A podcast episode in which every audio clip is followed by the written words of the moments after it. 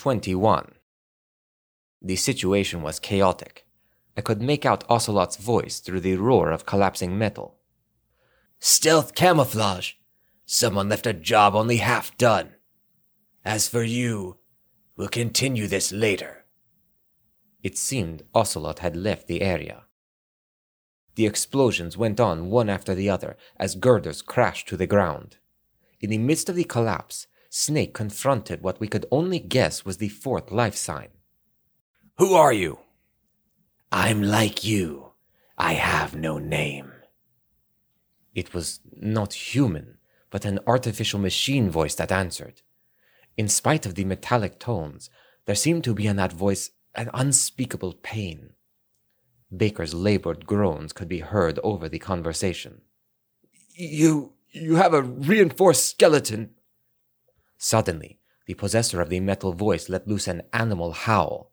The shattering scream set the communication speaker screeching, and I instinctively covered my ears to shut out the maddened sound. The cry went on and on, then cut out as abruptly as it had begun. In the ringing silence, the controller's voice floated out, thin and hollow.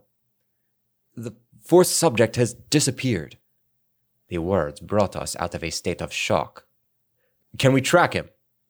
Negative. He's vanished, no traces. Collect as much data as you can. I have the full results on information relayed by the nanomachines. There's an electromagnetic pattern that resembles a stealth camouflage signature. Stealth camo and reinforced exoskeleton. Hmm. Richard muttered, deep in thought. Not everything is happening according to plan, I take it. I inquired with some sarcasm. It's within acceptable deviation. The mission will go on as planned. For a split second, his eyes betrayed his disquiet. Then he quickly recovered his characteristic arrogance. You just concentrate on your job.